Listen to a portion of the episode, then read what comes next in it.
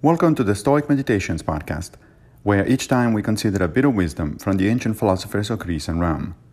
I am Massimo Pigliucci, a professor of philosophy at the City College of New York, and I will guide you through this reading. Today we reflect on Seneca on the shortness of life 10.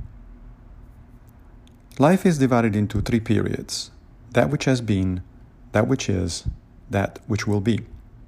Of these, the present time is short, the future is doubtful, the past is certain. The mind that is untroubled and tranquil has the power to roam into all parts of its life.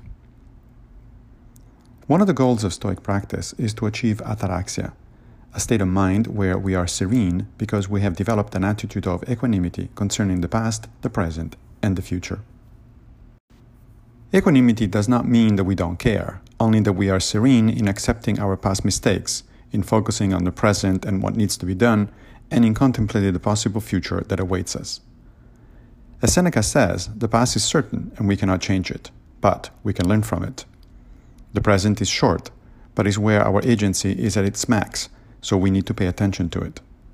The future is doubtful, and the best way to prepare for it is by doing the right thing here and now. Thank you for joining me for another Stoic meditation. I will return with a new episode very soon, if Fortuna allows, of course. If you like this podcast, please consider supporting it by opening your browser and going to anchor.fm forward slash Stoic Meditations. Also, please take a minute to give the podcast a good review on whatever platform you're using to listen to it. Thank you.